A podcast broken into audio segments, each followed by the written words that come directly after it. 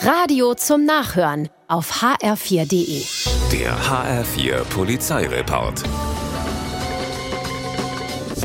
In Kassel-Oberzweren werden bei einem Kellereinbruch zwei Fahrräder gestohlen, teure Teile im Wert von dreieinhalbtausend Euro. Auch deshalb haben die Besitzer einen GPS-Tracker an den Rädern angebracht und können sie dadurch orten. Die Polizei geht der Spur nach und landet einen Volltreffer. Das Signal führt sie zu einem LKW voller geklauter Räder, 40 an der Zahl. Und dann tauchen auch die Diebe auf. Sie ahnen nicht, dass sie enttarnt wurden. Alle vier müssen mit zur Wache. Viele der Radbesitzer wissen noch nichts nichts von ihrem Glück. Das wird sicher eine schöne Weihnachtsüberraschung, wenn die Polizei mit dem geklauten Rad vor der Tür steht.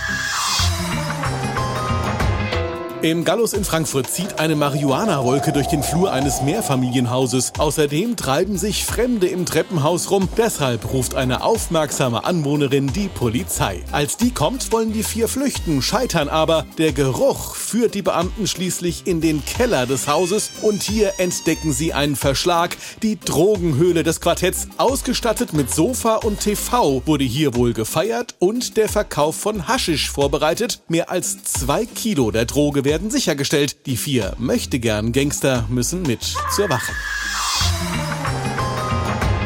Schaffe ich noch, denkt ein Autofahrer in Burgsolms und tritt aufs Gas, ungeachtet des Rotlichts vor dem Bahnübergang und er schafft es nicht mehr.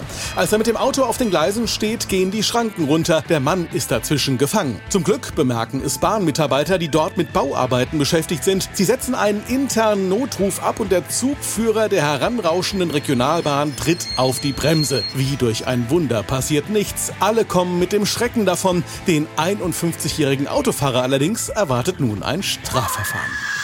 Der HR4 Polizeireport mit Sascha Lapp.